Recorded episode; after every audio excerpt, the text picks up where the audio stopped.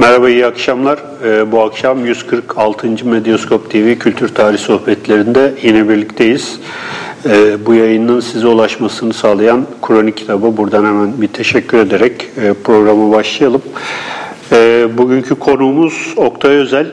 Oktay Hoca'nın bin altı yüz kırk üç Türkiye kitabı, şu kitap üzerine bir yayın yapacağız. Aslında bu e, yayın bizim bir hayalimizdi. Hocam öncelikle hoş geldiniz. E, hoş bulduk, hoş bulduk. Biz yaklaşık bundan işte dört sene önce falan bu e, sohbetlere başlarken e, Ozan'ın e, bir gün mutlaka çağıralım diyerek e, listeye aldı ve ancak dört sene sonra işte bir, bir kısmetle bugün e, davet edebildiğimiz Oktay Özel'le bugün yayınımızı yapacağız. Ee, bu doğrultuda bu projenin müsebbibi olarak e, Ozan'a ilk sözü veriyorum. Buyur Ozan. Sağ olun. Hocam hoş geldiniz tekrardan. Hoş bulduk. Şimdi hocam ben bu kitaptan nasıl haberdar oldum onu bir ufak bir hikayesini anlatıp ondan sonra size e, size sor, soracağım soruyu. Merakla dinliyorum. Evet. Hocam bir gün e, yak, herhalde iki bin on üç gibi iki bin on üç iki bin on dörttü işte e, Barcelona'da işe gidiyordum arabada. Ee, Kazaki Savayı, biraz önce bahsetmiştim. Kazaki evet, Savayı evet, evet. E, arada böyle bir şey takıldığı zaman bana sorar Japonya'dan. Ya Ozan dedi bir şey e, bir şey soracağım dedi sana mes- şeyden Messenger'dan falan. Nedir falan diye sordum. Ya dedi Gosha ne demek? Allah Allah. Ben dedim, evet. Bağlama nedir falan. Ya dedi işte Oktay Hoca'nın kitabını aldım. Gosha'nın gözleri. Ben de kitap yok, hiçbir şey yok. Sözlüğe bakıyorum. Ondan sonra şeyle baktım. Programa gelmeden önce evet. de o yazışmalara falan baktım. Bayağı, bayağı bir konuşmuşuz. Ya ben demişim işte Azerice'de çift demek. Acaba oradan bir iktisat tarihi kitabı. Hiç aklına Tarkan gelmiyor. Tarkan yani. gelmiyor. Yani tabii kitabı da görmedim. Evet. Sonra Türkiye'ye gelince hemen aldım, okudum. Ve Gosha'nın gözlerini e, evet. Tarkan'dan bir bölüm olduğunu gördüm. Hocam niye Gosha'nın gözleri? Bir de bu da tabii Kazaki'ye selam söylemek istiyorum. Muhakkak evet. izleyecektir. Onun için de bir şey olacak. Açıklama olacak. Evet. Ee, Kazaki'ye de selam gerçekten. Ee, çok severim kendisini. Ee, Japon genç meslektaşlarımızdan birisi. Evet. Ee, onun bu sorusuyla başlamak da hoş oldu doğrusu. Evet, Gosha bir metafor orada. Ee, tarihçinin malzemesiyle kurduğu ilişkiye dönük bir metafor kitabın bağlamı içinde. Ee, benim aklıma gelişi de yani ben e, çocukluğumda bütün bu çizgi romanları e, deviren e, birisiydim. E, Ordu'da e, yaşadım. E, Ordu'da e, okula gittim üniversiteye kadar. E, ve Tarkan da yine okuduğum çizgi romanlardan birisiydi. Neredeyse bütün serisini devirdim zannederim. E tabii Gosha, büyücü Gosha da aklı, akılda evet. kalan bir karakter. Evet. Ve kitabı yazarken bir noktada zihnime o geldi. Yani yaptığımız iş, elimdeki malzemeyle benim kurduğum ilişki, problemli, ürkütücü, tedirgin edici bir ilişki. Yani evet. gardınızı bir an bırakırsanız büyücü sizi hipnotize edebilir. Siz onun emrine girebilirsiniz. Dolayısıyla oradan aklıma geldi ve Gosha'yı e, kitabın alt başlığında kullanmak istedim. Evet. Bir çeşit meduza gibi bir şey yani evet, Gosha değil mi? Evet, evet, evet. Hatırladım o macerasını. Hepimiz aynı maceraları. Kaz- evet. Kazaki'ye de söylemek lazım. Evet, Orada, evet. Oradaki bir karakter aslında. Evet. Evet. Hocam e, buradan artık şey yapalım, e, konuya geçelim. Aslında kitap e, yani bizim e, programların e, ilham kaynaklarından bir tanesi. Bir tanesi işte Ottoman History Podcast, diğeri de bu kitap. Çünkü ben bu kitabı okuduktan sonra o zaman işte Türkiye'ye yeni dönmüştüm. Yani şey konusunda yani senelerce insanların bir şey konu üzerine çalışıp işte emeklerini bir metin üzerine harcayıp bir eser vermeleri ve onların orada kalması benim sizin bunu bir farklı bir şekilde daha böyle bir hikayevari şekilde doktora tezinizi bu hale getirmeniz yani bende de şey uyandırdı. Ya biz bunu nasıl yapabiliriz? Yeni bu medya şeyinde nedir çerçevesinde. Sonra işte buraya doğru ev, buraya kadar geldi. Yani yüz kırk beş yüz kırk altı program ne yaptık. Güzel, ne güzel. Ee, o yüzden evet. bir yanıyla da böyle yani bunu da söylemek gerekiyor. Söylemem gerekiyor. Hocam birincisi e, burada birkaç katman var. Evet. Hem sizin kendi akademik hikayeniz, bir yanda Türkiye bin altı yüz kırk üç derken işte Anadolu'nun, Osmanlı değil mesela, niye Türkiye bin altı yüz kırk üç? Ee, Anadolu'nun bir hikayesi, Anadolu coğrafyasının bir hikayesi var. Ve e, bir yandan doktora yazışınızın da, o e, tarih yazımının da bir hikayesi var. E, bunlar nasıl böyle bir, bir araya geldi? Evet, bütün mesele o zaten. E, e, doktora tezini e, Manchester Üniversitesi'nde yazdım. E, seksen dokuz doksan üç arasında e, oradaydım ve bu tez yazma süreci o yılları kapsadı. E, o yıllar Türkiye için de çok bunalımlı yıllardı. Evet. E, içeride bir iç savaş vardı. E, çok e, tatsız olaylar yaşanıyordu. Biz Manchester'daydık. Güya Türkiye'nin dışındaydık ama Türkiye Manchester'daydı. Biz de birlikte. Türkiye'yi oraya taşımıştık. Neredeyse bütün bütün siyasi görüşlere mensup genç akademisyenler taifesi olarak. Dolayısıyla hani benim için o ortam gerçeküstü bir ortam gibiydi. Öyle yaşadım. Bir ayağım on altıncı yüzyılda. Malzemem on altıncı yüzyıldan. on altıncı yüzyılda yaşanmış olayları, on yedinci yüzyılda yaşanmış olayları çalışıyorum.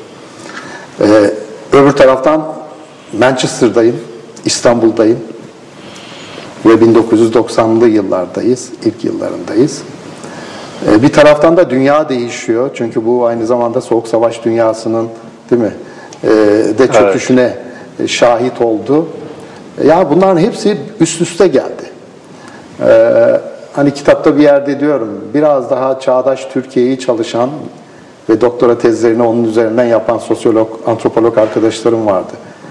Onlar için belki çok fazla bir hani e, zorluk yaratmadı bu e, üst üste geliş ama benim için daha fazla bir zorluk yarattı. Çünkü bir ayağım on altıncı yüzyılda, öbür ayağım yaşadığımız iyi, iyi, iyi. anda. Evet. Bu iki dünya arasında üç yüz dört yüz yıl fark var ve sürekli üç yüz dört yüz yıl bir geriye, bir ileriye, bir bugüne geliyorsunuz, bir geriye gidiyorsunuz. Ee, hani bunu ancak böyle bir zihinsel mekanizmaları devreye sokarak aşabilirsiniz. Ee, doktora tezimi yazdığım ortamın kendisini de, o doktora tezinin o şekilde yazılmasında etkili olduğunu düşündüm. Ee, ve tez tabi yazıldı, ee, savunuldu, geçti, formel akademik kriterlere göre başarılı bulundu, o iş bitti. Evet. Ama benim zihnimde bitmedi. Ee, dolayısıyla aklım orada takıldı kaldı. O bir deneyimdi benim için. Ee, orada yaptığım tarihçilik sadece tarihçilik olmanın ötesinde bir şeydi. Öyle hissetmiştim ilk kez. Türkiye'deyken öyle değildi. Daha önce master yaptığım Hacettepe Üniversitesi'ndeki süreçte bunu hissetmemiştim. Ama Manchester'da daha yakından hissettim ve onun üzerinde düşünmeye başladım. Yani tarihçi hani bugün de yaşar, evet, tarihi bugünden yazar deriz ya. Ne kadar geriye giderseniz gidin, siz bugündesiniz ve bugünün ürünüsünüz. Ve bugünkü ortamın içinde yaşıyorsunuz. Ve böyle bunun kendisini konu edinen bir başka hikaye anlatma ihtiyacı zihnimde belirdi. Ee, ve onu anlatmak istedim. Yani doktora tezi bitti. Döndüm Türkiye'ye, Hacettepe'de tekrar çalışmaya başladım ama yani aklımda bu, bu, bu sürekli kaldı. Tarihçi, bugün ve malzemesi arasındaki ilişki, bugün ve geçmiş arasında tarihçinin gidip gelmesi e, olayı bizatihi bir deneyim olarak önemliydi. Onu hem zaman içinde, bu kitabın yazılışı çok sonra tabii, e, doksan üçte tez bitti, evet. iki bin on üçte Gezi evet. günlerinde çıktı bu kitap. Neredeyse yirmi yıl. yirmi yıl boyunca zihnimde bunlar birleşti ve sonunda bu çok katmanlı dediğiniz kitap çıktı ortaya. Evet. Ben kitabı okurken şöyle bir şeye kapıldım. Yani her doktora öğrencisi aslında, özellikle böyle tarih doktorası yapanların bence okuması gereken bir şey var burada. Yani o söylediğiniz şeyi çok iyi hani evet. anlıyorum. İşte Türkiye'ye geliyorsunuz, bir sürü bürokrasiyle uğraşıyorsunuz, sonra Manchester'a gidiyorsunuz, orada ayrı bir dünya var. Yani çok samimi olarak bu süreçleri şey yapmışsınız. Bir de mesela e, şöyle bir şey hissettim, hani aradan geçen yirmi otuz yılda çok şey değişmiş yani Türkiye'de. Değişti, yani hakikaten evet, evet. çok şey değişmiş. O sizin yaşadığınız işte teknik zorluklar, fotokopiler, bilmem neler, bunların hiçbirisi artık yok yani. Hani bunlar gerçekten yaşandı. Bunlar, bunlar evet, hayır ben şimdi evet, şöyle evet, hocam ben de evet. seksen sekizde üniversiteye girdim. Aslında seksen dörtte girmem gerekiyordu. Yani bizim zamanımızda şey yoktu yani, öyle üniversite kütüphanesinden kitap alamazdınız. O İşte yayın yoktu, işte Türkiye'de kitap basılmaz, hep yabancı kitaplarda, onlar da bin dokuz yüz kırkların ellilerin baskı kalitesiyle falan şey yapılmış. O değişim ve tekamül hani çok uzak bir geçmiş anlatılıyormuş gibi insanı insan evet, hissediyor ama evet, aslında o evet, kadar da evet. uzak bir şey değil yani. Onu, onu da içinde yaşadığımız bir şey ve evet. e, yani bir insan evet. ömründe hani bu kadar evet. büyük sıçrayışların evet. da yaşandığı. Bunu bir tarihçi olarak nasıl değerlendiriyorsunuz? Vallahi bu tezin bittiği zamana kıyasla doksanların başına göre gerçekten tarihçilik yapmanın, tarih araştırmasının maddi zemini, temelleri çok kolaylaştı, çok değişti. Evet. Oradakiler muhtemelen modern öncesi hikayelerdi. Biraz da hani Türkiye'nin ve dünyanın bu hızlı dönüşümünün tam öncesine denk gelen, evet. o dönüşümün ilk aşamalarına denk gelen bocalama süreçleriydi.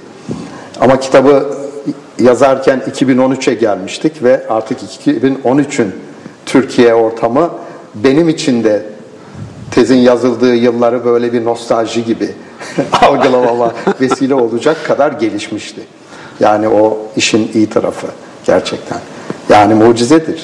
Ee, yani Osmanlı arşivlerinin Türkiye'de e, yaptığı hamle, gelişmesi, e, dijitalleşme süreci, malzemenin tamamına Hoşum. ulaşabilme e, ve bunları artık yine dijital ortamda da isterseniz ulaşabilme. Bunları herhalde ben e, tezi yazdığım dönemlerde, hatta sonraki on yılda iki binlere kadarki süreçte hayal dahi edemezdim bunların gerçekleşebileceğini. Herhalde bizden sonraki kuşaklar görür dediğim olaylardı. Yani biraz böyle değerlendiriyorum. Hani Türkiye çok hızlı kapatmaya çalıştı. Evet. Ee, teknolojiyi devreye sokarak kapatmaya çalıştı o alanlardaki birazcık geriliğini. Ve bence başarılı oldu. Onu teslim etmek lazım. Evet. Evet. Arşivlerin düzenlenmesi, tarihçinin, araştırmacının işini kolaylaştıracak altyapıyı sunması açısından birkaç arşiv dışında, hani yarı kapalı veya ben onlara kapalı arşiv diyorum. Tam açık değilse arşiv kapalıdır benim için. Evet. Yani size şu kadarını veriyoruz denilen yer arşiv sayılmaz. Hani bu tür kurum arşivlerini saymazsanız temelde devlet arşivlerinin Osmanlı ve Cumhuriyet ayağı e, hakikaten şaşırtıcı bir E, gelişme gösterdi. Yani onu takdir etmek lazım. Bir de sizin evet. yaşadığınız böyle döneme özgü bir takım şeyler var ya işte. Tam bu asalam olayları patlamış bilmem ne, belgelere ulaşılamıyor. Evet, uçağa evet. biniyorsunuz, geliyorsunuz, belge yok veya vermiyorlar. İşte belli sayı, evet. sınırlı sayıda fotokopi mesela, o evet. çok ilginç yani. Evet. Hani, evet. Ee, Üçte birden fazla verilmezdi. İşte biz üçümüz birlikte giderdik. Üçte birini ben alırdım. Üçte birini Cengiz, üçte birini Ozan alır. Sonunda yine toparlardık ama işte arkasından dolanmak dediğimiz şey. Ama o şey evet. hikayeleri ilginç. Evet. İşte küt- Milli evet. Kütüphane'de, Tapu Kadastro'da çalışma şeyleriniz. Bütün diyorsunuz evet. hepsini not aldım. Evet. Ee, tek tek bütün o defterleri not aldım. Bir günlüğüne vermeleri bir defteri. Yani, bir günlüğüne bir yandan güya, da... güya bir günlüğüne vermişler. Evet, sonra da evet bir hafta sonra gidip, gidip bakmışsınız hala orada duruyor. Bir yandan da o şeyi de görüyorsunuz. Evet. Yani devletin aslında sadece bu evet. zorlukları çıkarmak için var olduğunu. Neredeyse onu düşündüğünü. Evet, evet, doğru. Hocam evet. biraz da şeye gelelim, konuya gelelim böyle evet. yavaştan da. Evet. Hocam niye Türkiye bin altı yüz kırk üç? Yani Osmanlı araştırmaları, yani Osmanlı tarihi üzerine ama e, konu Türkiye e, ve bin altı yüz kırk üç. Niye Türkiye? Biraz önce dediğim şeyle ilgili doğrudan. E, on altıncı yüzyıl ile on yedinci yüzyıl ile konunun geçtiği yüzyıllar, temelde bu hı hı. iki yüzyıl e, Celaliler e, dönemi öncesi ve sonrasıyla e, tezin yazıldığı bin dokuz yüz doksanlar dünyası ve Türkiye'si e, arasında gidip gelen bir tarihçinin dünyası. Hikaye orada sadece on altı on yedinci yüzyılda bitmiyor. doksanlara, bin dokuz yüz doksanlar Türkiye'sine de uzanıyor. Son bölümlerdeki e, bağlantı o yönedir. O yüzden tezin başlığını bilinçli olarak böyle koydum. Osmanlı veya Anadolu bin altı yüz kırk üç veya Amasya bin altı yüz kırk üç demek yerine Türkiye bin altı yüz kırk üç yazdım. Hani insanları biraz düşündürteyim. bin altı yüz kırk üç var ama Türkiye'de var. Yani evet. Tezin yazıldığı dönemin Türkiye'si de var. Ee, o, o, o hissi vermek için o başlığı seçtim. Evet. Hocam bu e, özellikle şimdi e, yine ben ikinci defa okudum. iki bin on üçte on dörtte okumuştum. E, tekrardan okuma fırsatım oldu. O yüzden şanslıyım. Kendimi şanslı hissediyorum tekrardan okumak için. E, ya şeyi bu e, özellikle defter çalışmaları bağlamında e, yani sizin e, defter çalışmaları biraz daha böyle şey e, teknik çalışmalar, yani işte alıyorlar tahlil defterlerini, neyse işte onu transkribe edip işte üzerine de bir ufak, siz de zaten bahsediyorsunuz, bir değerlendirme şey. Ama siz e, yani mesela şeye kadar gidiyorsunuz aslında, Anadolu'nun o coğrafyasının e, on bin yıl öncesine kadar böyle bir gidiyorsunuz, oradan toparlayıp tekrardan biraz abarttığım doğru. Evet. Ama şey açısından, evet. kontekst açısından yani değerlendiğiniz evet, zaman evet yani evet. o coğrafyanın nasıl dönüştüğünü, evet, evet. nasıl geldiğini. Yani bu defter çalışmaları ve sizin buradaki yaptığınız e, kaçak böyle bir yani şey anlamda, iyi anlamda şeyi nasıl değerlendiriyorsunuz e, ee, yazımı? Bu, bu bu yine kendiliğinden bir süreç biraz. Biraz da birikmiş tepkiler tabii ki. Standart akademik çalışma, tarih çalışmalarının defter çalışmaları dediğiniz alt bölümünde ortaya konulan birikime ve tarihçilik yapma tarzına karşı içimde birikmiş tepki de söz konusu muhtemelen. Ee, ve hani o standardın dışına bir defa çıktığınız zaman e, sadece metodolojik olarak değil, hani e, zamanda da özgürleşiyorsunuz. Yani sadece mekanda veya kronolojik olayların başı ve sonu dan ibaret bir zamana hapsetmiyorsunuz kendinizi. Bir defa dışına çıktığınız zaman o zihin halinin ve o tarz bir akademik dar konvansiyonun sonunda evet, hikayem yine on altıncı yüzyıl, on yedinci yüzyıl olabilir ama o coğrafyanın tarihi orada başlamıyor, orada da bitmiyor. O coğrafyanın hani geçmiş tarihini çok daha gerilere istediğim kadar götürebilirim. Bir bağlantı kurduğumu düşündüğüm noktada on bin yıl öncesinden olan bir bilgiyi de kullanabilirim. Hı hı. beş bin yıl, beş yüz yıl öncesinden de kullanabilirim. Gelir bin dokuz yüz doksana da bağlayabilirim. Ee, yani zamanda da özgürleştiren bir tarafı var. Öyle bir e, cenderenin dışına çıkmanızın. Herhalde o e, birinci derecede etkili oldu. İkincisi, hikayeleştirme, hikaye etme dediğimiz şey e, kurgu neticede, değil mi? Bunu akademik konvansiyonların içinde de yapsanız yine bir kurgusal boyutu var yaptığımız çalışmalar. E, ama hani akademik bir metnin kurgusunun sınırları var. Kabul edilebilir konvansiyonların içinde kaldığınız zaman hani hocanız size der ki hayır, burada kes. Oradan başla. Buradan da öte gitme. Hani anlaşılır bir şeydir. Hı hı. Çünkü onda bir anlamı var.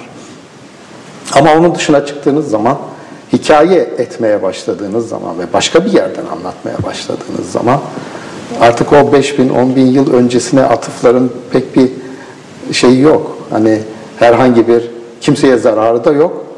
Hikayeye faydası da olabiliyor. Bir zamanlar üstü bir süreklilik de kuruyorsunuz. Süreklilik duygusunu birazcık vermek için de ben e, o gidiş gelişleri çok fazla kullandım. E, neticede hani üçüncüsü hani hikaye etmenin tekniği kurallarına da hani aykırı değil. Hikaye ediyorsanız, hı hı. akademik kurgunun ötesine de biraz edebi kurguya doğru da kayıyorsanız hiç mahsuru yok. Yani Ee, o yüzdendir o ileriye geriye dönük kaymalar. Evet. Şimdi bu e, Amasya meselesine biraz e, girelim isterseniz hocam.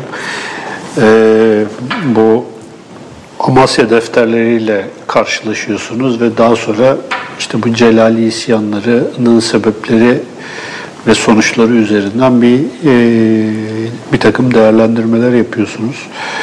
Ee, isterseniz biraz bunları e, konuşalım. Ne gördünüz yani bu defterlerde ve evet. e, bu Celali isyanları işte çok bizi aslında kapalı bir dönemdir yani belge yok, e, çok konuşulmak istenmez, hatta böyle biraz uzak durulur sanki e, biraz böyle unutturulmak istenen bir dönem gibidir. Ee, bunu, bu defterlerde siz ne gördünüz ve nasıl e, evet, kitapta evet, gerçi yazıyor evet, ama evet, biraz evet. biraz bu hani bizi bunları, dinleyecek evet, olan daha evet, sert, insanlara evet. hani evet. E, biraz hem izah ipucu, etmek lazım. Evet, biraz ipucu da. Defterler evet. dediğimiz şeyler nedir önce? Evet. E, bunu modern nüfus sayımları ile e, karşılaştırırsak şöyle diyebiliriz. on altıncı yüzyılda ve on yedinci yüzyılın başına kadar, hatta on beşinci yüzyılın ortalarından on altıncı yüzyılın sonuna kadar Osmanlı e, yönetimi e, periyodik, zaman zaman ihtiyaç duyulduğunda imparatorluk coğrafyasının e, tımar sistemi uygulanan kesimlerinde vergi mükellefi yetişkin erkek nüfus sayımı yapıyor. Para için yapıyor yani. Evet, o, maliye. Osmanlı o, maliyesi vergi toplayacak. Evet. Zaten hani modern devlete doğru gittiğimiz dönemler hı hı. vergi önemli, savaşın, askerliğin organizasyonu önemli. Bir taraftan fetih e, mekanizmasını canlı tutan ve onun üzerinden de bir ekonomik e, getiri yaratan devletten bahsediyoruz. Hani fetih ekonomisi derler ya bazı evet. e, meslektaşlarımız. E, e, bunun da finansmanı önemli. Finansman toplanan vergiden sağlanıyor büyük ölçüde. O halde vergi, kimlerden vergi alıyoruz ve vergi aldığımız nüfusun bir sayısını ismiyle birlikte bilelim evet. düşüncesiyle Osmanlı yönetimi sadece Osmanlı'ya özgü olmayan eski dünyanın ta Çin'den Akdeniz ülkelerine kadar birçok yerinde çok daha öncelerden beri de örneklerini gördüğümüz türde sayımlara girişiyor. Sayım memurları gidiyor, ev ev, hane hane, köy köy dolaşıyorlar. Şehirse mahalle mahalle dolaşıyorlar. Vergi yükümlüsü yetişkin erkek nüfusları isimleriyle kay- kaydediyorlar. Evet. Defter dediklerimiz bunlar. Tahrir defteri e, diyoruz genellikle. E, vergi kayıtları. E, e, bu vergi kayıtları üzerinden e, yapılan çalışmaların e, alanına Osmanlı tarihçiliğinde defteroloji e, diyoruz. E, defter bilimi diyelim ama biz kendi aramızda defterci olarak e, birbirimizi aşağılamak için kullanıyoruz. Vakıfçı, defterci, sicilci falan. E, her biri bir defter aslında ama onlar üzerinden giden bir tarihçiliği ve tarihçiler e, şeyini e, ne diyelim localarını e, şey yapıyor, loncalarını e, ifade ediyor. E, bu defterler çok standart boyutlarda çalışıldı Osmanlı tarihçiliğinde. Evet. Yani ilk e, hani bu defterleri tanıtan hocamız Ömerli Tübarkan olmasına rağmen bin dokuz yüz otuzlardan itibaren, hatta ondan önce Ahmet Refik tarafından kısmen kullanılmasına evet. rağmen e, bin dokuz yüz altmışlardan itibaren yapılan çalışmalarla birden popülerleşti. Biz akademiye girdiğimiz zamanlarda bin dokuz yüz seksenlerde Yeni Çağ Osmanlı tarihi dediğimizde e, o alanda önümüzde en popüler kaynak malzemesi olarak bunları gördük.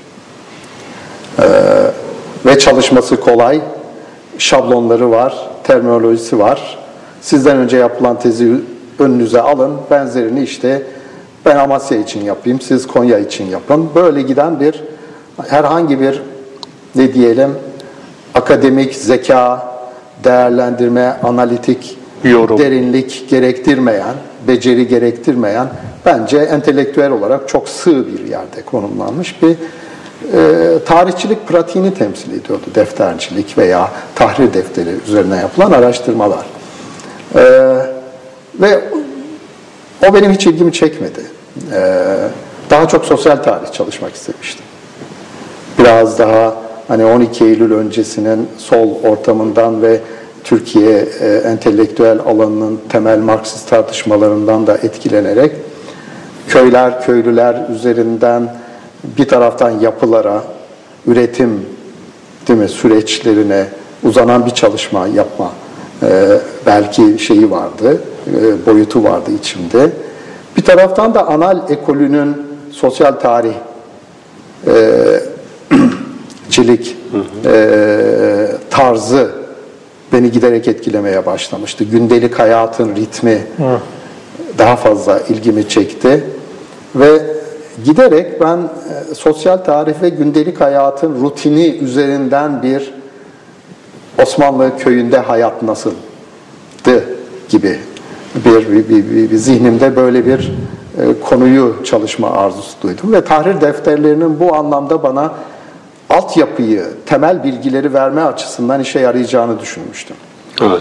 Ama e, sadece tahrir defterleriyle bu dediğimi yapamazsınız. Onun üzerine gündelik hayatı nereden çalışacaksınız? Orada da şeriye sicillerini evet. kafamda kurmuştum. Hı hı.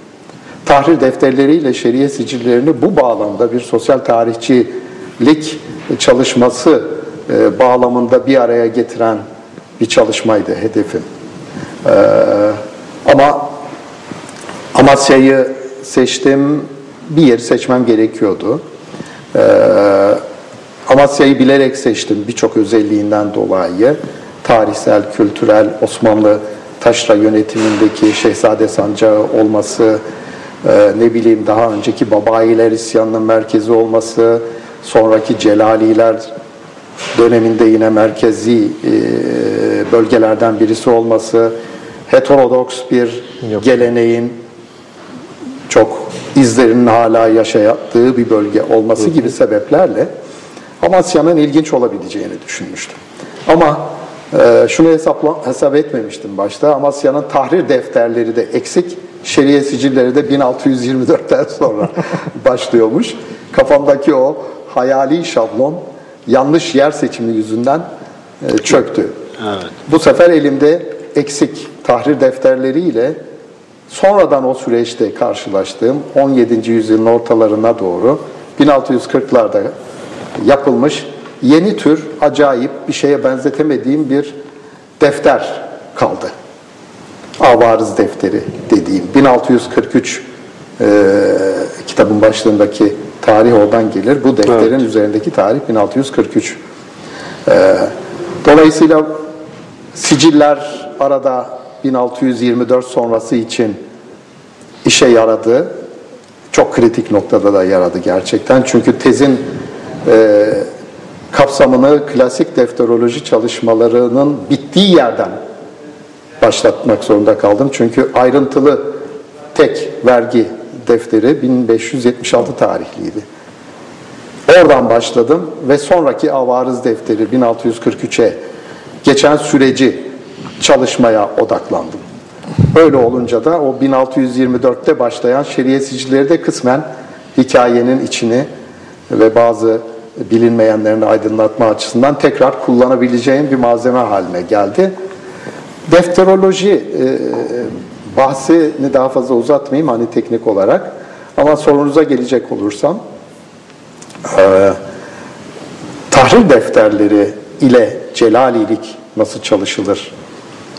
Başta düşüncem bu değildi ama e, çalışmanın ekseni bin beş yüz yetmiş altı ile bin altı yüz kırk üçten iki veri e, üzerine oturunca ister istemez celaliler de hikayenin parçası haline geldiler.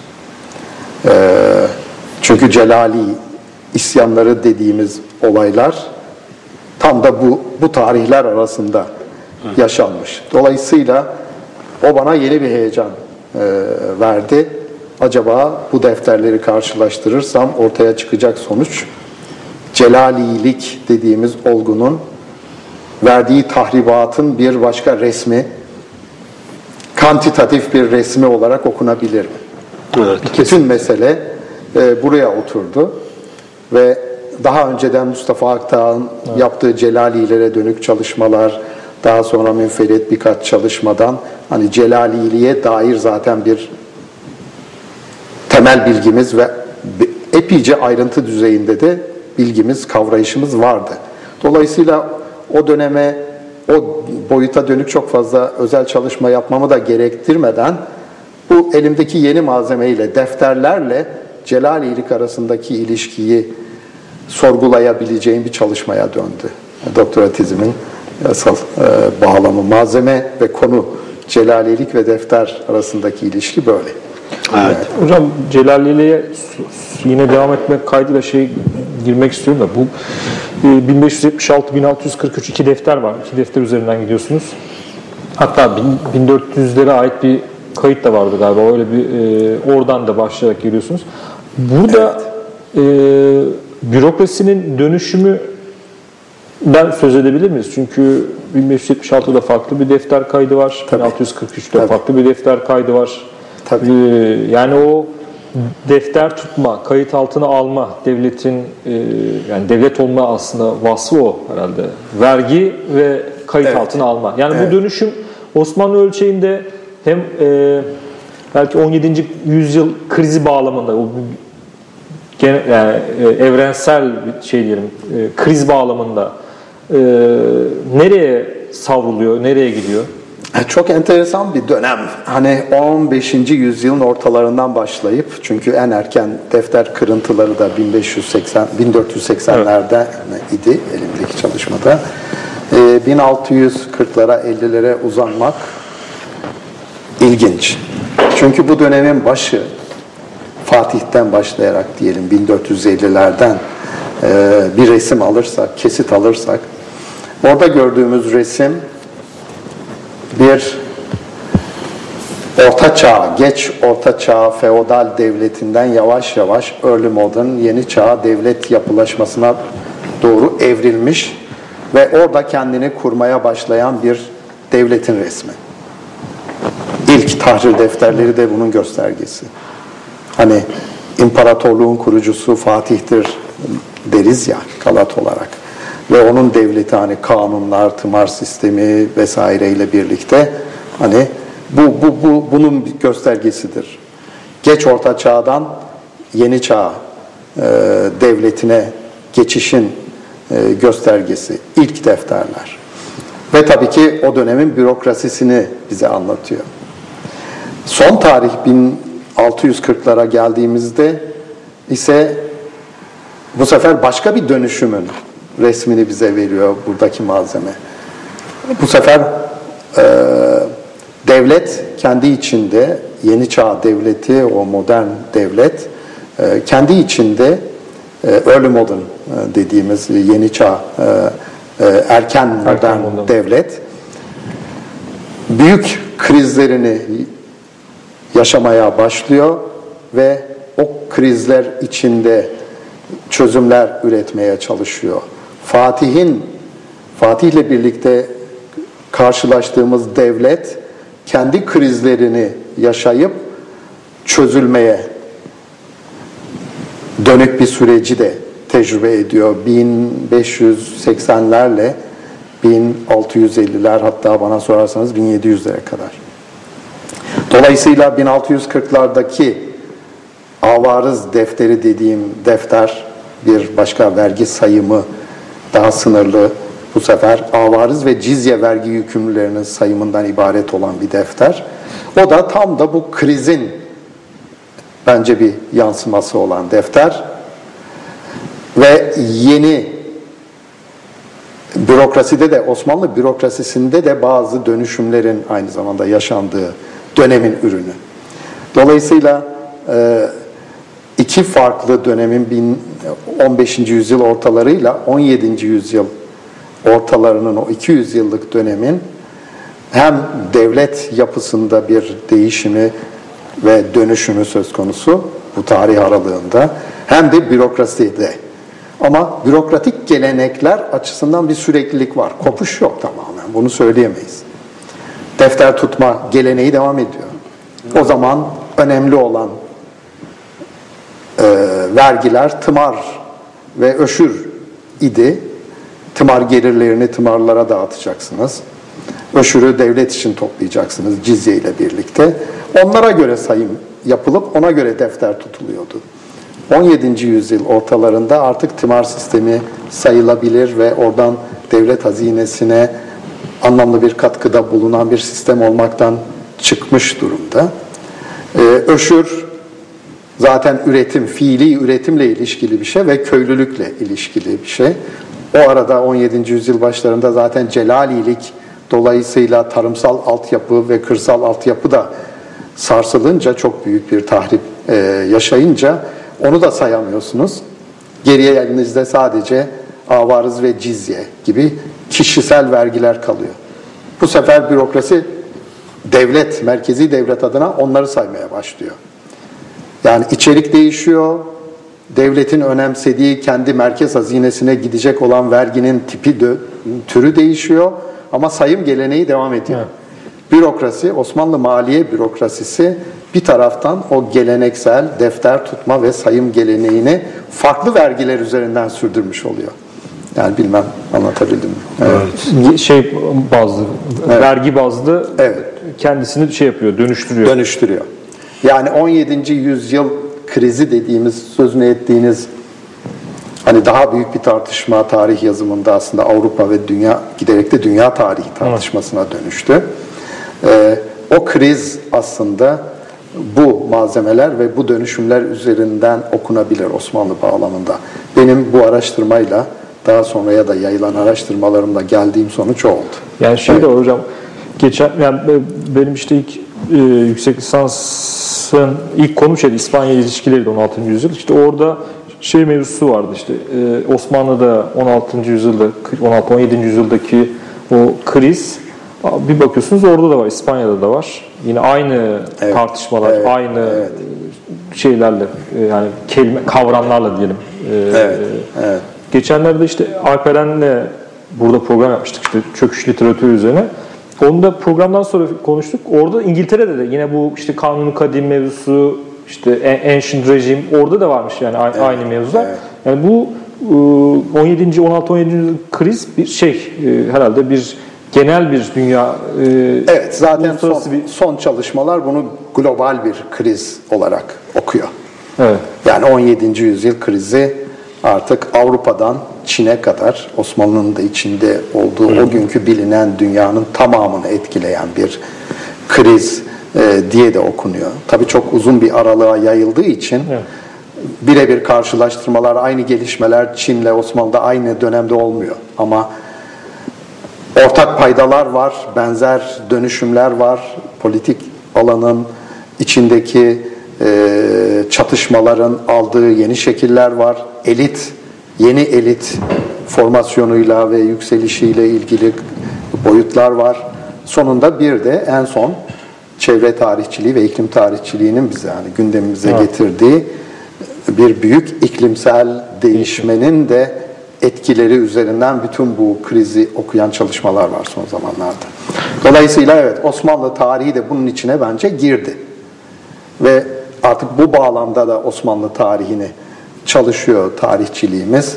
Ee, benim çalışmada buna yine bir boyutuyla oturan bir çalışma oldu. Bir yandan hocam aslında bu şey, tartışmanın evet. e, şöyle belki heyecan verici yanı da olabilir. Yani bu şeye tepkiler, krize verilen tepkilerin mukayesesi mesela işte İspanya'da nasıldı, İngiltere'de nasıldı, Osmanlı'da nasıldı, bürokrasinin değişmesi, köylülük ilişkileri. Mesela burada çok ilginç bir şekilde köylüler işte vergi vermeyeceği yerlere falan kaçıyorlar böyle değil evet, mi yani? Evet, evet.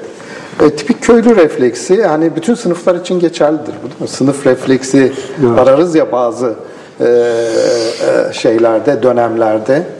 E, Tamam, burada belki bir sınıf refleksi, hani sınıf bilinciyle e, hani ortaya konmuş bir e, sınıf refleksi görmüyoruz ama e, sonunda bir evet doğa ile karşı karşıya ve dış etkilere sonuna kadar açık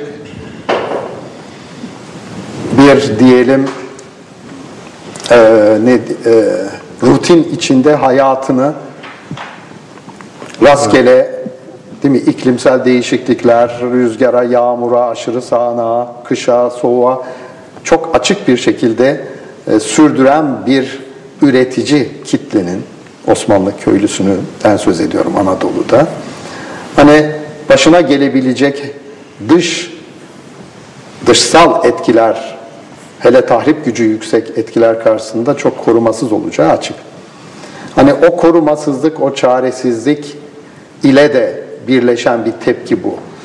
Yani sınıf bilinciyle değil de biraz daha içgüdüsel bir tepki gibi geliyor bana. Ee, ve celalilik olgusunu da zaten birazcık böyle bir çerçevede yeniden okuyup kurmaya çalışıyorum yazdıklarımda. Sadece bu kitapta değil, diğer makalelerimde de. Ee, yani bu bir kolektif şiddetin hüküm sürdüğü bir dönemde artık yerinde kalması mümkün olmayan koşullarda dağılan, yerinden olan köylü kitlelerinin o kolektif şiddete bir yerden dahil olması, onun bir circle'a, bir döngüye dönüşüp o şiddetin gelip kendini de vurması örneği. Yani bu birazcık kitapta hani ne demiştim onun Türkçesine ee, bir öz yıkım içeren bir tarafı var. Self-destructive boyutu Hocam, olan bir şey. Aslında evet, kitabın evet. kapağıyla doğrudan alakası evet, yok. Evet. Yani ben onu, onu da soracaktım. Evet. Siz girdiniz aslında. Evet.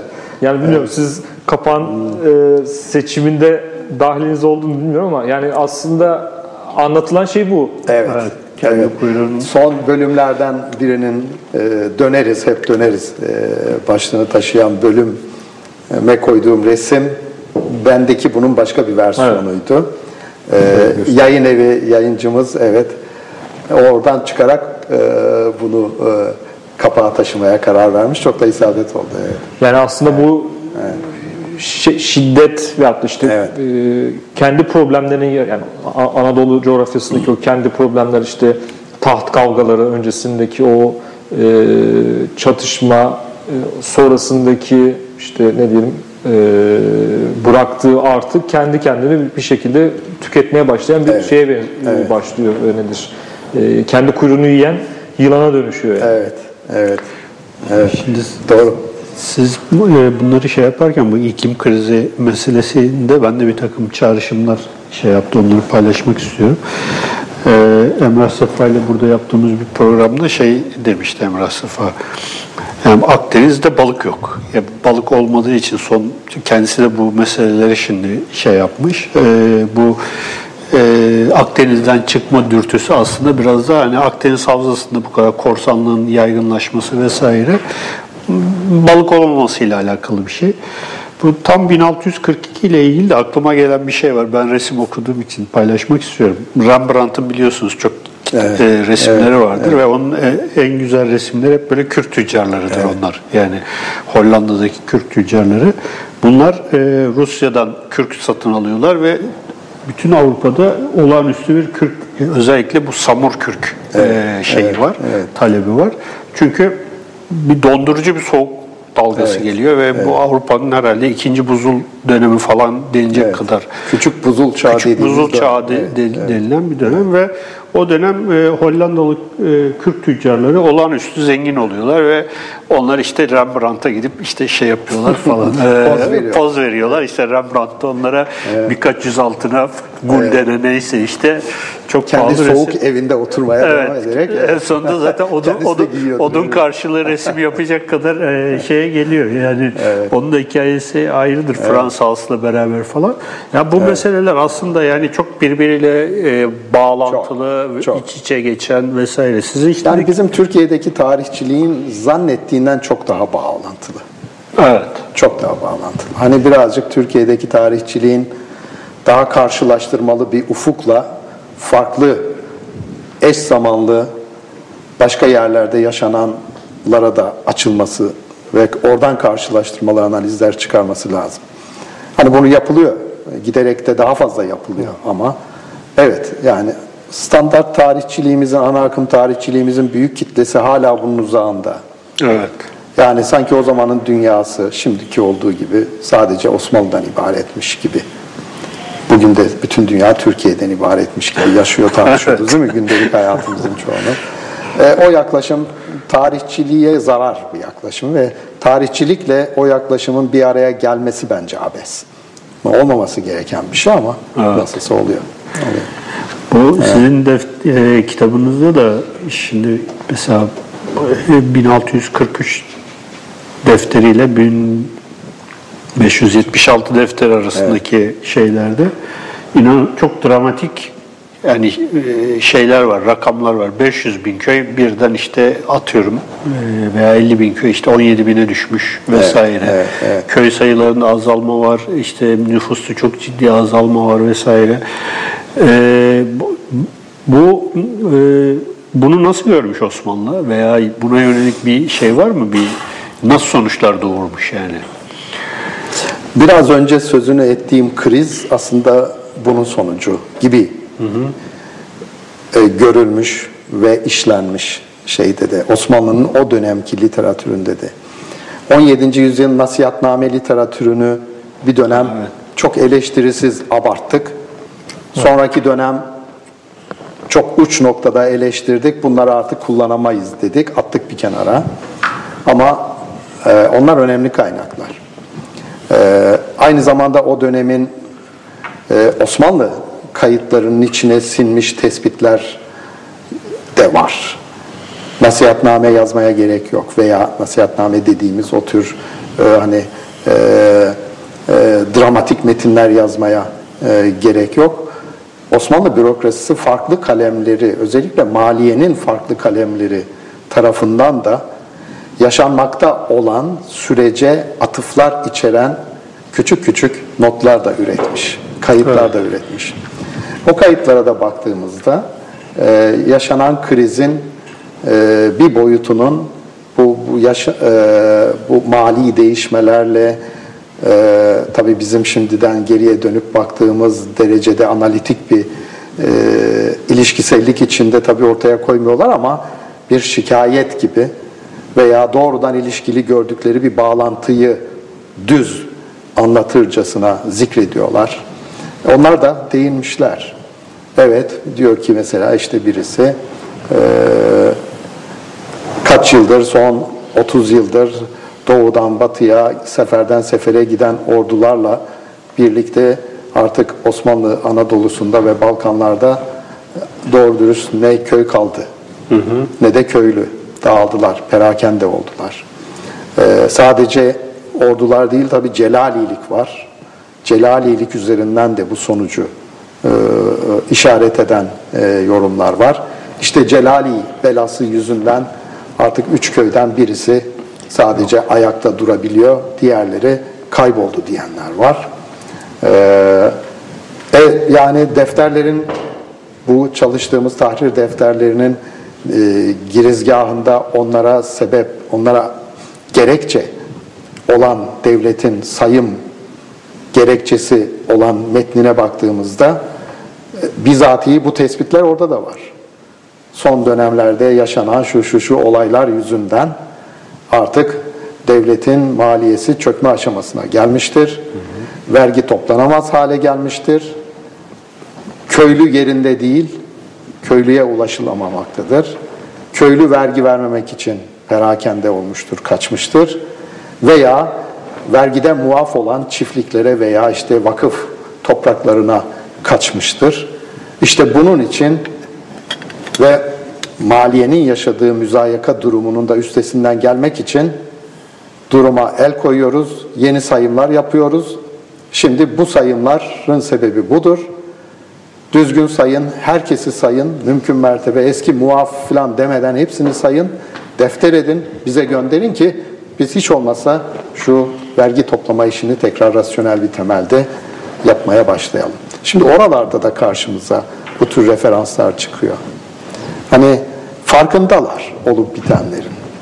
Evet. Ama Tabii e, çok daha fazla belli literatür, hani nasihatname literatürü dediğimiz e, literatür çok fazla kişisel iktidar mücadelelerinin içinden üretilen bir literatür.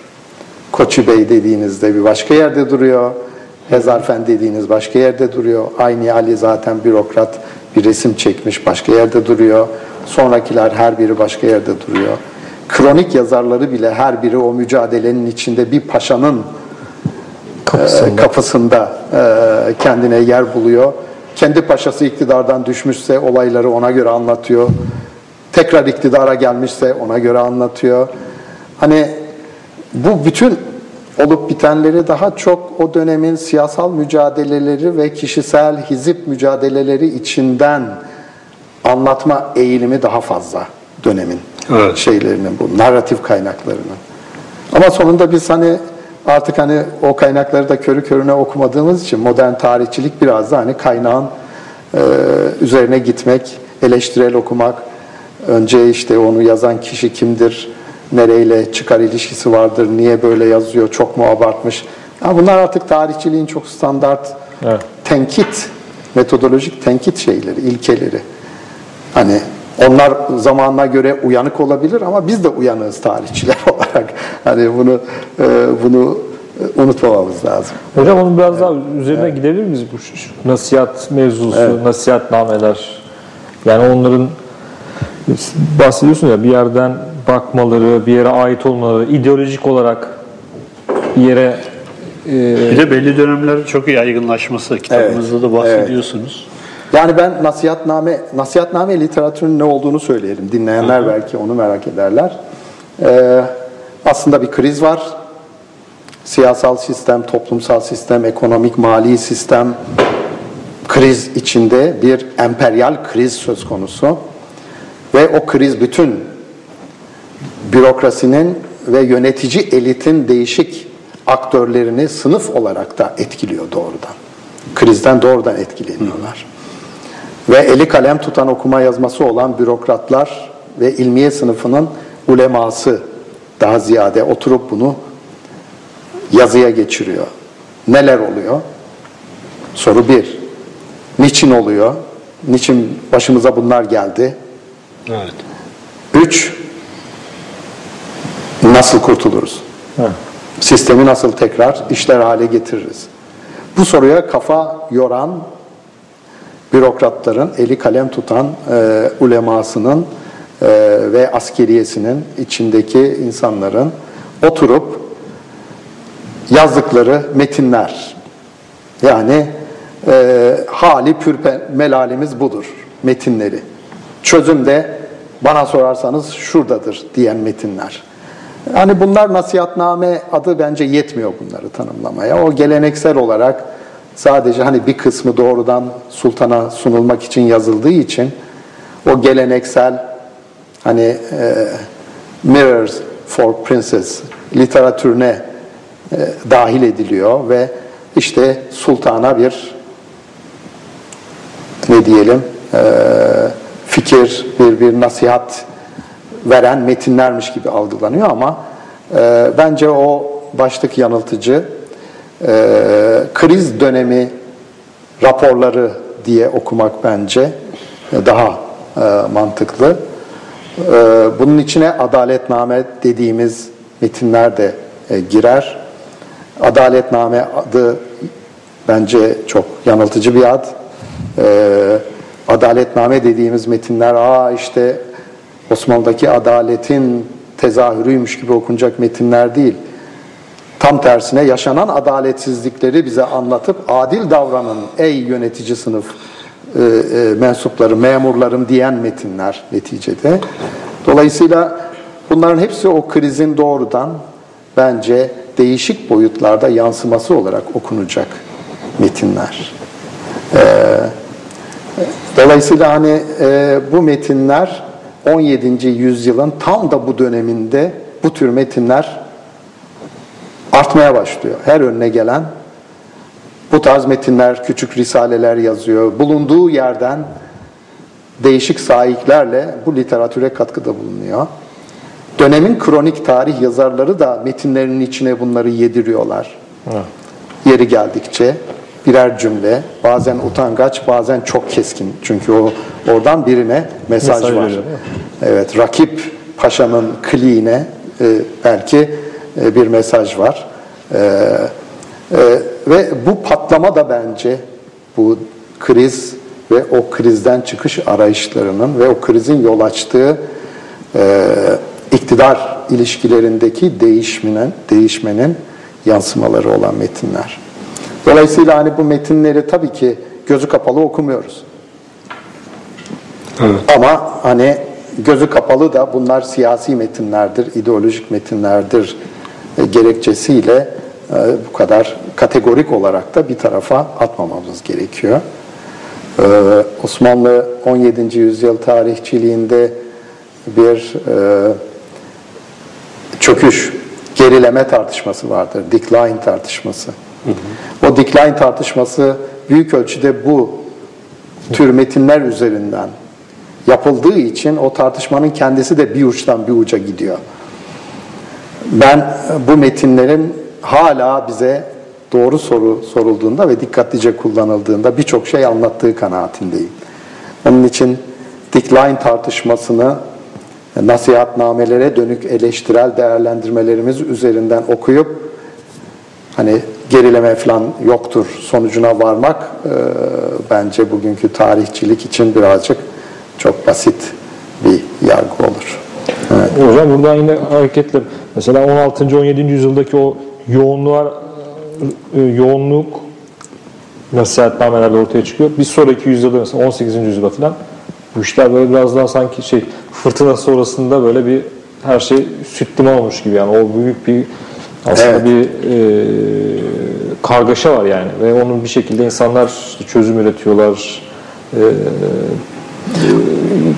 bir yerlerden bir yerler yol açmaya evet. çalışıyorlar yani şey evet. anlamda krizi çözme evet. anlamında. on yedinci yüzyıl baştan sona aslında Osmanlı'nın felaket yüzyılı bence. Yani bütün dünyada on yedinci yüzyıl krizi e, denirken hani nasıl değişik coğrafyalarda dünyada farklı türden krizler, savaşlar, şiddet, devrimler, ve devrimler, politik alanın alt üst olması, değil mi? İktidar ilişkilerinin yeni türeyen, yükselen sınıflarla daha keskinleşmesi, onların yol açtığı çatışmalar, iktisadi altyapının, devletin mali yapısının tarumar olması. Çünkü vergiye dayalı bir devletten bahsediyoruz ve eğer vergi toplayamazsanız bütün sistem onun üzerindeki bürokrasiyle birlikte sorun yaşayacak. on yedinci yüzyıl dünya tarihinde de Osmanlı tarihinde de aşağı yukarı bence böyle bir yüzyıl.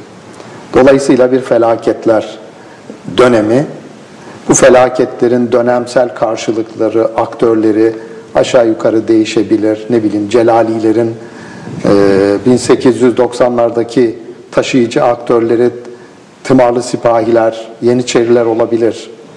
Ama bin altı yüz yirmilerden sonra kırklara gelince ve kırklardan sonraki dönemde sekbanlar, artık daha başka tür e, aktörler var. Mücadele on altıncı yüzyılda daha başka bir düzlemde yoğunlaşmış olabilir. on altının sonunda bin sekiz yüz doksanlarda, seksenlerde ama bin altı yüz kırklarda başka bir düzlemde yoğunlaşıyor. Dolayısıyla hani çok böyle yekpare ve standart ve klişeler üzerinden de okunacak kadar da basit bir dönem değil. Gerçekten her bir boyutunun birbiriyle ilişkiselliği ve ilişkisizliği üzerinden çok boyutlu okunması, yaklaşılması gereken bir dönem. Evet. Ama o felaket dönemi evet geriye bence e, yirminci yüz on dokuzuncu yüzyılın ikinci yarısına kadar süren bazı yapısallaşan sonuçlar e, bıraktı. Kitabın bir kısmında onlara değiniyorum.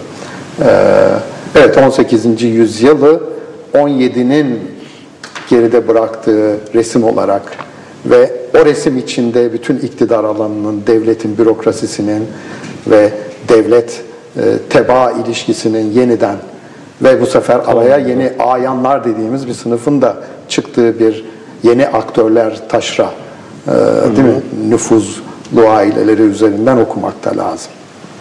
Ama hani büyük ölçüde tahrip olmuş e, kırsal Anadolu için söylüyorum ve Rumeli'nin bir kısmı için ve Kuzey Suriye için söylüyorum.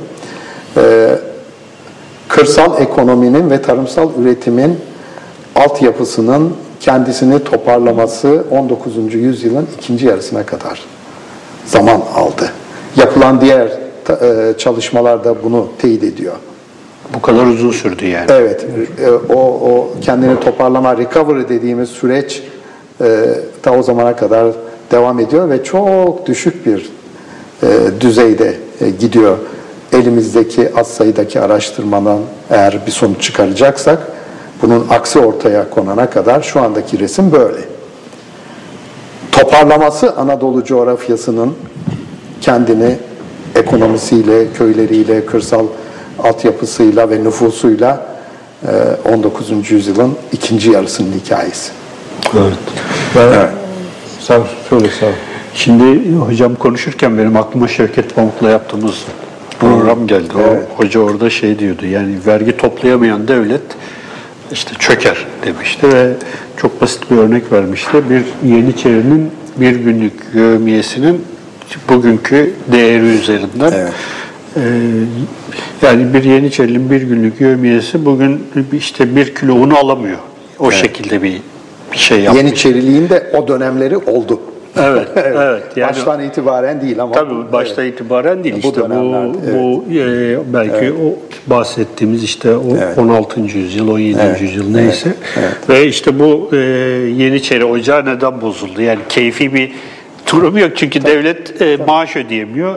Tabii. Neden? Çünkü devlet para toplayamıyor. Evet. Yani vergi evet. bu vergi meselesini evet. zaten biliyorsunuz. Evet. Şevket Hoca'nın temel şeyi. Çok değerli çalışmalar. Ee, evet. Konuyu aydınlattı. Bunu evet. sadece hani şey olarak söylemek istedim. Katkı evet. olarak yani buradan evet. bir soru, evet. soru olarak değil de aklıma kendisine geldi. Kendisine de saygıyla analım bu. Evet, evet. evet. Buradan bir selam ederiz. Selam edelim.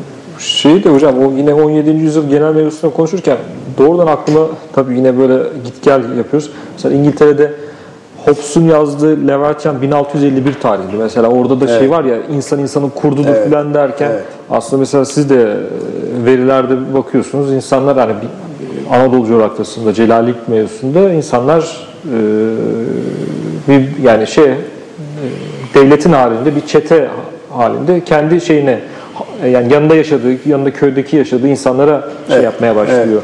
Evet. Peki bu Celalilikle e, Osmanlı bürokrasisinin bağlantı yerleri var mı? Yani bunlar cidden böyle birbirinden bağımsız şeyler mi? Bence Orada... doğrudan doğrudan bağlantılı.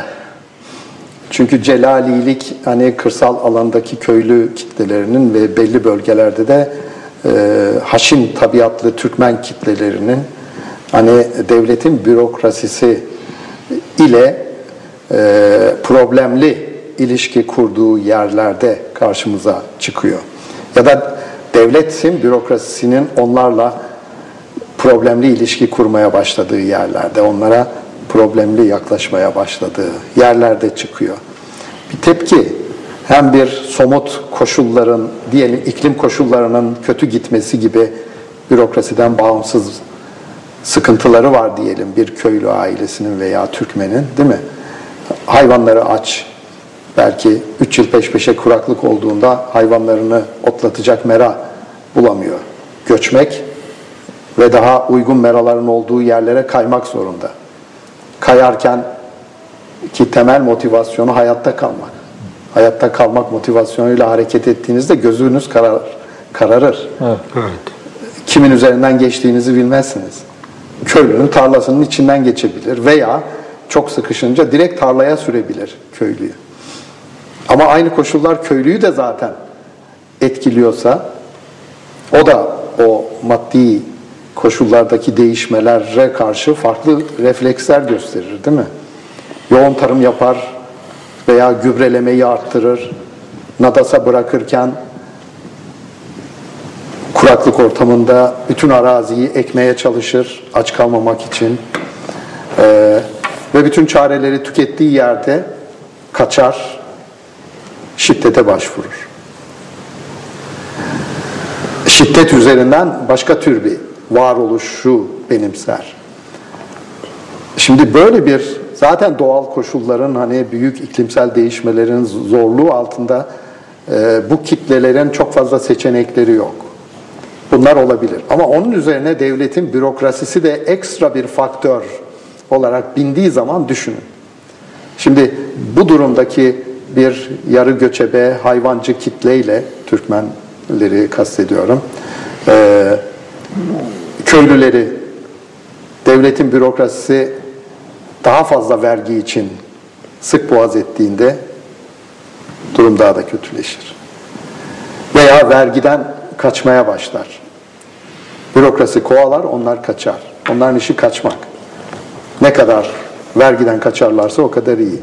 Hani bu bürokrasiyle hani celalilik arasında e, hani o isyan süreçleri veya yaygınlaşan e, kronik eşkıyalık arasında, bürokrasiyle bu kitleler arasında doğrudan bir ilişki var. Ama bir de politik ilişki var. Onu başka yerlerde daha e, net ortaya e, koymaya çalıştım daha başka çalışmalarımda. Askeri sınıf mensubu Osmanlı bürokratik elitinin büyük abileri diyelim, ağır abileri, paşalar, e, vezirler, e, bir kısmı merkez divanda paşalar, vezir olarak, bir kısmı taşrada vali olarak, değil mi? Görev yapıyor. Ee, onların iktidar ilişkilerinin de bir aracı haline gelebiliyor bu hoşnutsuz ve yerinden olmuş kitleler. Evet. Ve onların birbirleriyle kapışmasında dayandıkları insan unsuru işte onlar. Yerinden olmuş, zorda kalmış kitleleri çok rahatlıkla önlerine birazcık havuç göstererek kendi arkanızda toplarsınız ve rakibinizin üstüne bir celali ordusuyla gidersiniz. Tabii o zaman ne oluyor? O paşa da celali oluyor. Yani celaliler deyince hep bu küçük ölçekli kitleleri düşünmeyelim. Hani celalilik dediğimiz şeyin aslında baş aktörü o köylü değil. Osmanlı literatürü celali derken onları kastetmiyor birincil oh. derecede. Asıl celali tarzı bir isyana teşebbüs etmiş olan paşasını kastediyor. O paşa isyan ettiği zaman şu veya bu sebeple arkasına orduyu nereden toplayacak? İşte o kitleden. Bu sefer ne oluyor? O paşaların kendi aralarındaki mücadelenin, şiddetin ana unsurunu zaten taşrada kendi çapında eşkıyalık yaparak varoluşsal bir sürece girmiş olan kitle e, görüyor o işleri. O kitleyi etrafında toplamayı başardığında bir şeyler vaat ederek, evet, o kitleyle e, bürokrasinin, güya Osmanlı taşra yönetim sisteminin parçası olması gereken paşalar arasında da organik bir ilişki. Bazen çıkar ilişkisi paşa lehine, kitleler kullanılan enstrümanlar, ama bazen paşa da artık kendini kurtaramayacağını anladığı noktada bir ortak varoluşsal bir ilişkiye dönüşüyor. Artık paşayla o kitlenin e, varoluşu o dayanışmaya bağlı. Kaderi. Kaderi, kaderi, birleşiyor. kaderi birleşiyor. Evet. Yani biraz böyle okuyorum. Evet. Peki bu evet. e, ayanlık müessesesiyle daha sonraki yüzyıllarda bunun böyle bir şeyi var mı? Sürekli var mı? Yani bunlar kendine ait böyle bir şey oluşturuyorlar mı? Tabii yine Anadolu ölçeğinde konuşuyoruz. Celalilik e, mevzusu daha çok burada oluyor ama yani o kendilerine ait bir, yani feodal diyeceğim ama aslında ona da tam karşılık gelmiyor ama böyle bir, bir etki alanı yaratıyorlar mı? Kalıcı oluyor mu? Bence Tanzimat'a kadarki olan süreçte kalıcı bir etkileri var ayanların. Hani on yedide ikinci yarısında falan yavaş yavaş farklı tezahürleriyle ortaya çıkan ayanlar zümresi diyelim, taşra nüfuzlu aileleri on sekizinci yüzyıldaki Osmanlı siyasal alanının çok önemli aktörleri haline geliyorlar. Hani bunu Ali Yaycıoğlu'yla e, hani daha ayrıntılı konuşabilirsiniz. E, bence iyi de olur. E, o o kesin. İktidarı da paylaşıyorlar merkezle, sultanla, evet, taşradaki, yani merkez bürokrasiyle taşradaki ayan aileleri, ki onların bir kısmı da kendi bölgelerinde birkaç kuşak süren hanedan üretiyor. O da hanedanlaşıyor. Osmanlı terminolojisine o süreden itibaren, süreçten itibaren işte e, Amasya hanedanından bilmem ne zade diye ifadeler geçiyor. Batum hanedanından bilmem kim ağa veya bey diye geçiyor. Hanedan dediğimiz şey taşrada da küçük iktidar odakları üretiyor. Sürekliliği olan odaklar. Hani o kesin, siyasal alana ortak oldukları kesin on sekizinci yüzyılda. Ama hala benim kafamda e, e, beliren, e, sezdiğim veya ipuçlarını gördüğüm boyutlar çalışılmış değil. on yedide şiddet bağlamında taşrada olup bitenleri nasıl okuyorsak veya ben çalışmalarımda okumaya çalıştıysam, on sekizdeki şiddet bağlamını da çok daha yakından ve derinden, bütün ilişkiselliklerine bin bir malzemeyi birlikte kullanarak yakından bakan çalışmalara ihtiyaç var. on sekizinci yüzyılınla on yedinci yüzyıl yapısallaşmış şiddet devletti diye düşünüyorum ben. on yedinci yüzyılın bütün o celalileşme sürecinin ürettiği sekbanlar ve e, onların artıkları on sekizinci yüzyıla yapısal bir mekanizma halinde devredildiler gibi bir sezgim var. Evet. on sekizinci yüzyıl çalışan ve ayanlık e, merkezinde veya başka boyutlarda çalışan, iktisat tarihi çalışan arkadaşlarımızın da, tarihçilerimizin de hani on sekizinci yüzyıldaki ayanlık artı şiddet ilişkisini yakından ele almaya ihtiyaçları var. Ve bunun örneklerini görüyoruz aslında. Yani on sekizinci yüzyıl ortasındaki ortada serseri mayın gibi dolaşan iki bin kişilik mahiyetiyle eski bir sekban e, şeyi, başı Osmanlı tabiriyle eşkıyalık yapıyor. iki bin kişilik mahiyetiyle. Kadı da olabilir bu. Eski bir e, sipahi e, de olabilir. E, ama sekban dediğimiz kitleden türüyor on sekizinci yüzyılın şiddet pratiklerinin ana aktörleri. Yani eskiden reaya kökenli olan kitleler, askeri kökenli olanlardan ziyade. O insanlar hala ortada bin yedi yüz otuzlarda, biliyor musunuz? O yapı da oluyor, değil mi? E, onu da Osmanlı malzemesinden şey yapıyoruz. E, güzel bir iki makale vardı arkadaşlarımızın bir kısmının yazdığı. Oradan hatırlıyorum. Ben diyor kaldım ortada. iki bin adamım var. Onları doyurmak zorundayım. Ne yapayım diyor. Elbette diyor böyle var olacağım. Gitsem bir paşa beni kapısına yazsa eyvallah daha yararlı olacağım. Yazmıyor. Veya bir savaş anında yazıyor. Eyvallah. Ama sonra altı ay sonra savaş bittikten sonra kalıyoruz ortada.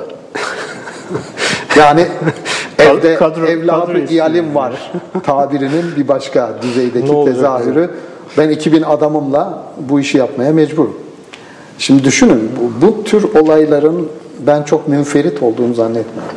Bu tür aktörler de münferit değilmiş gibi geliyor bana. Osmanlı arşivini biraz on sekizinci yüzyılını bu boyutlarıyla da e, işleyen çalışmalar yapılırsa, belki benim on yedinci yüzyılda yaptığımın e, ve on yedinci yüzyıl bağlamında bu tezler ve çalışmalar üzerinden ortaya attığım argümanların on sekizinci yüzyıla dönük sonuçlarını daha iyi tartışabiliriz. Belki ben abartıyorumdur, yanılıyorumdur, belki hakikaten haklıyımdır. Yani bunu on sekizinci yüzyılda test etmek lazım. O sürekli evet. de görmek evet, evet, evet, evet. Hocam yine bu bağlamda şeyi soracağım ama bu e, çiftane sistemi. Anadolu'daki bu öncesinde ve sonrasında dönüşüm nasıl oluyor? Yani çünkü Halil Hoca'nın makalesi, yani İnalcık'ın şey yaptığı, ne diyelim, idealize ettiği bir çiftane sistemi var. Bu cidden böyle bir şey var mı? Yapı var mı? Ve bu yapı varsa bunun şeyi evet, evet. on altı on beş on altı on yedideki on altı on yedinci yüzyıldaki dönüşümü nasıl? Anladım. Gayet eğlenceli başladık ama giderek biraz e, ağır konulara girmeye başladık gibi geliyor bana. Ama işte şey bu, çalıştığımız konuların hani birbiriyle bağlantılı e, boyutları dediğim şeyler bunlar birazcık. Çifthane sisteminin ben Osmanlı tarihçiliğinde e, kronolojik olarak bir bağlama ve döneme doğru oturtulmadığı kanaatindeyim. Hı hı. E, Halil Hoca onu klasik dönem dediği dönem içinden kurdu. Ve o dönem için anlamlı zaten Osmanlı sisteminin adını hani çifthane olarak koymak o dönemin bütün mekanizmaları ve işleyişiyle uyumlu. E, tımar sistemi üzerinden değil mi? Tanımlanmış bir küçük köylü işletmesine dayalı bir yapı. Neticede bu Osmanlı'ya özgü de değil. Şani'nin, Çayanov'un pardon Çayanov'un Rus tarihçi çalışmalarından mülhem, ilham almış olan Halil Hoca'nın hani onu daha bir aslında e, karşılaştırmalı dünya tarihi perspektifine oturtmaya çalıştığı önemli bir e, değerlendirmesidir ve önerisidir. Çifthane sistemi e, önerisi. Neticede var olan mekanizmaya bir isim vermiş oluyor Halil Bey. Ama o mekanizma değişiyor, çözülüyor ve fiilen ortadan kalkıyor on yedinci yüzyıldan sonra. Nominal olarak ismen belli boyutlarıyla sürüyor timar sistemi. Daha on dokuzuncu yüzyıla kadar uzanıyor. Ne zaman tam olarak kaldırıldığını dahi çok net bilemiyoruz. Ee, tımar sisteminin üzerinden tanımlanmış bir sistemden bahsediyoruz. Tımar sistemi çözülmüşse artık tımar sisteminin olmadığı yerde çifthane sisteminin o içeriğiyle var olmasını teorik olarak da bekleyemeyiz. Evet.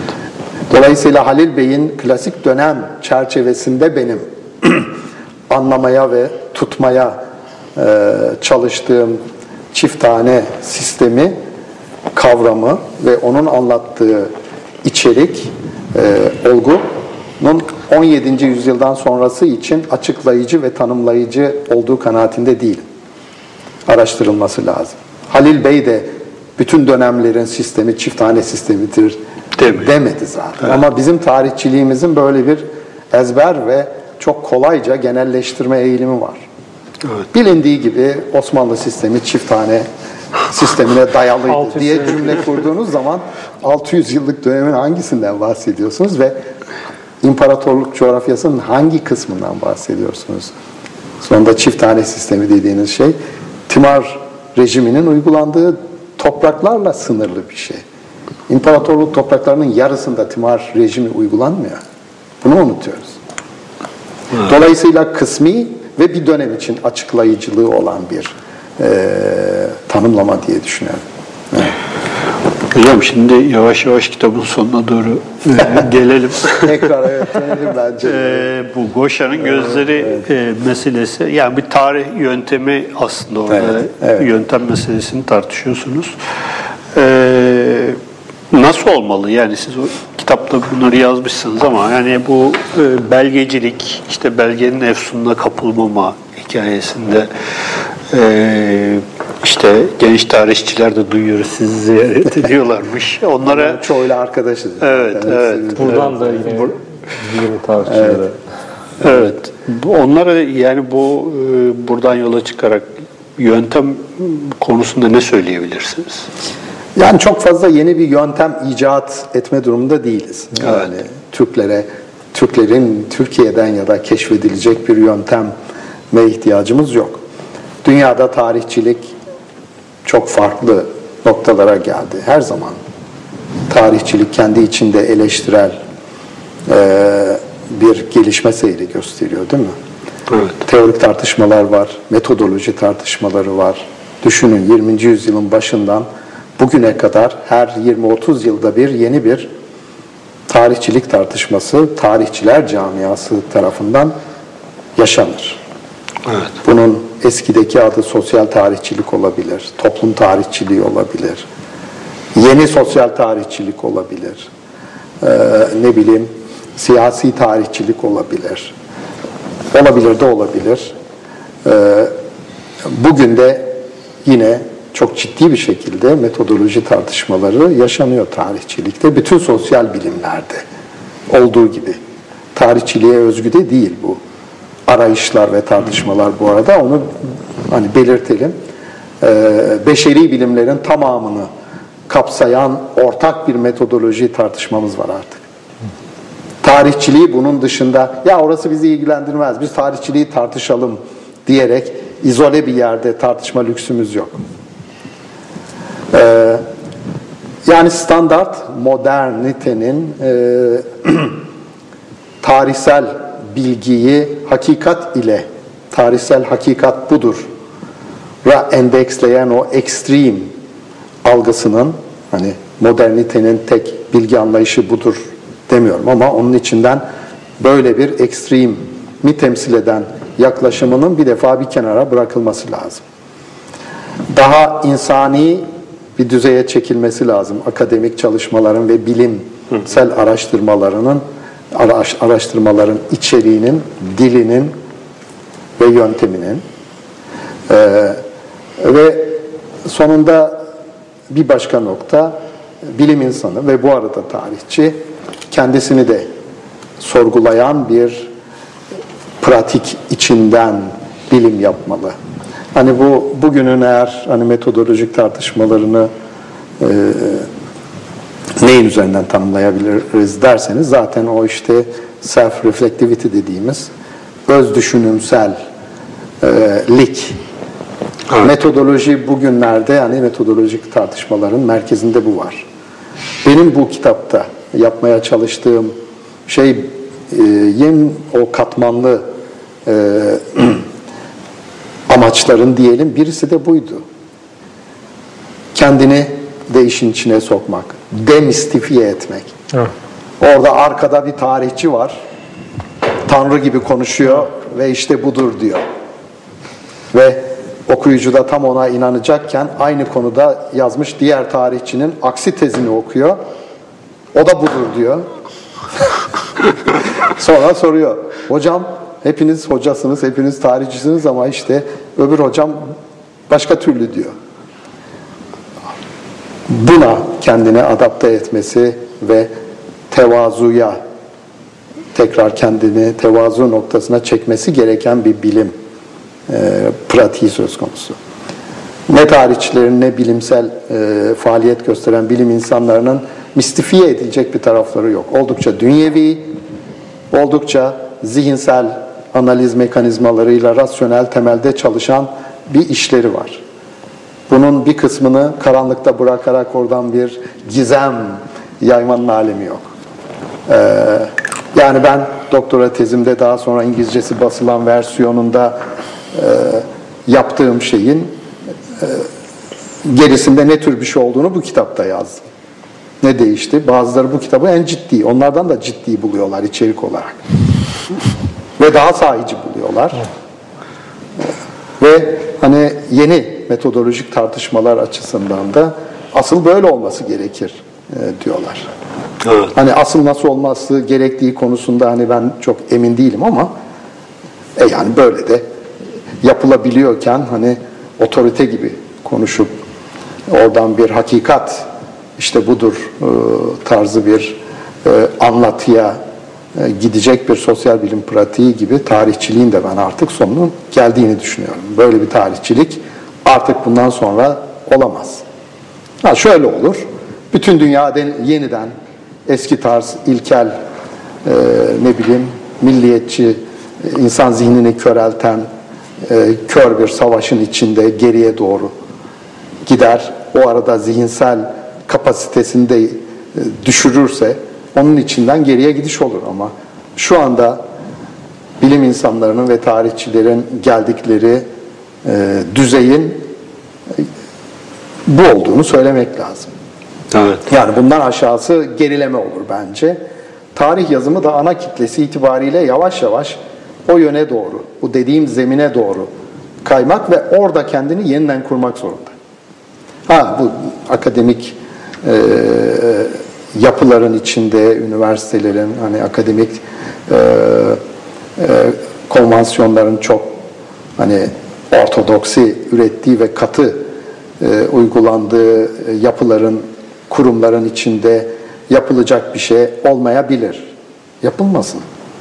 Yine doktora tezleri daha çok o konvansiyonların içinden üretilebilir ama format olarak öyle kalabilir. İçten içe tarihçiler kendilerini daha özgür hissettikleri müddetçe bu dediğim zemine kayan içeriği üretebilirler. Bırakın YÖK onu hala formel ağırbaşlı bilim zannetsin. içini, içini bu yeni sizlerin ve daha yeni bizim öğrencilerimiz olan genç kuşak tarihçiler alttan alta yapıyorlar zaten. Evet. Onun için ben hani Burada, onları onları çok seviyorum. Ama benim kuşağımdan ümidi kesin yani. İletişim evet, ağlarının yaygınlaşmasıyla evet. bu alan evet. gerçekten demokratik bir kimliğe de ulaşıyor. Bu evet. demistifikasyon hikayesinde evet. de Ee, vallahi çok başarılı olanlar var yani, onları biliyoruz. Yani bilgiyle da. kurduğumuz ilişkiyi evet, yeniden evet. ve çok ciddi bir şekilde gözden geçirmeliyiz. Çünkü hocam tarih... epistemolojik tartışmaya ihtiyaç var. Yani bu olmadan geçirilecek her gün ziyandır bence. Evet. Her gün ziyandır. Türkiye'de biraz tabii tarihin e, yer aldığı aldığı konum önemli. Yani biraz da böyle kutsal, mistik. Üzerine tapınılan bir şey aslında. O yüzden e, yani bu şeyi, üzerindeki haleyi e, bir şekilde kırmak, demistifi etmek lazım. Bunu da bir şekilde artık evet. bir şekilde evet, bir şekilde oradan yeni iktidar evet, şeyleri, evet. mekanizmaları kurmamak lazım. Kurmamak lazım. Evet. Bilim insanının ve tarihçilerinde bu arada böyle bir iktidar mekanizmasıyla ilişkisi olamaz. Evet. Yani evet, bunu da böyle diyelim. Hoş başladığımız şeyi ağır bir cümleyle. Hocam çok teşekkür ediyoruz. Yaklaşık ee, bir buçuk saattir e, evet. konuşuyoruz. Aslında e, arada sizin de gene böyle gidip geldiğiniz zamanlarda tekrar başka evet. konularınız olsa. Gidip geldi hocam. Yani bunu da söylemek lazım. Hocam program için geldi. Sağ evet, olsun. Evet, rica hocam. ederim. Ee, Benim için zevkti. Bundan sonra da inşallah böyle ara ara e, sizinle tekrar e, yayınlar yaparız. Geldiğiniz için çok teşekkür ediyoruz. Ben teşekkür ederim. E, bu yayının size ulaşmasında bu, bu saate kadar bize destek olan e, Aytu'ya da e, teşekkür ederim. Evet. E, yüz kırk altıncı Medyascope T V Kültür Tarih Sohbetlerimiz e, şimdi sona eriyor bu akşam. E, Kronik kitaba da bize verdiği destekten dolayı teşekkür ediyoruz. Hepinize iyi akşamlar diliyoruz.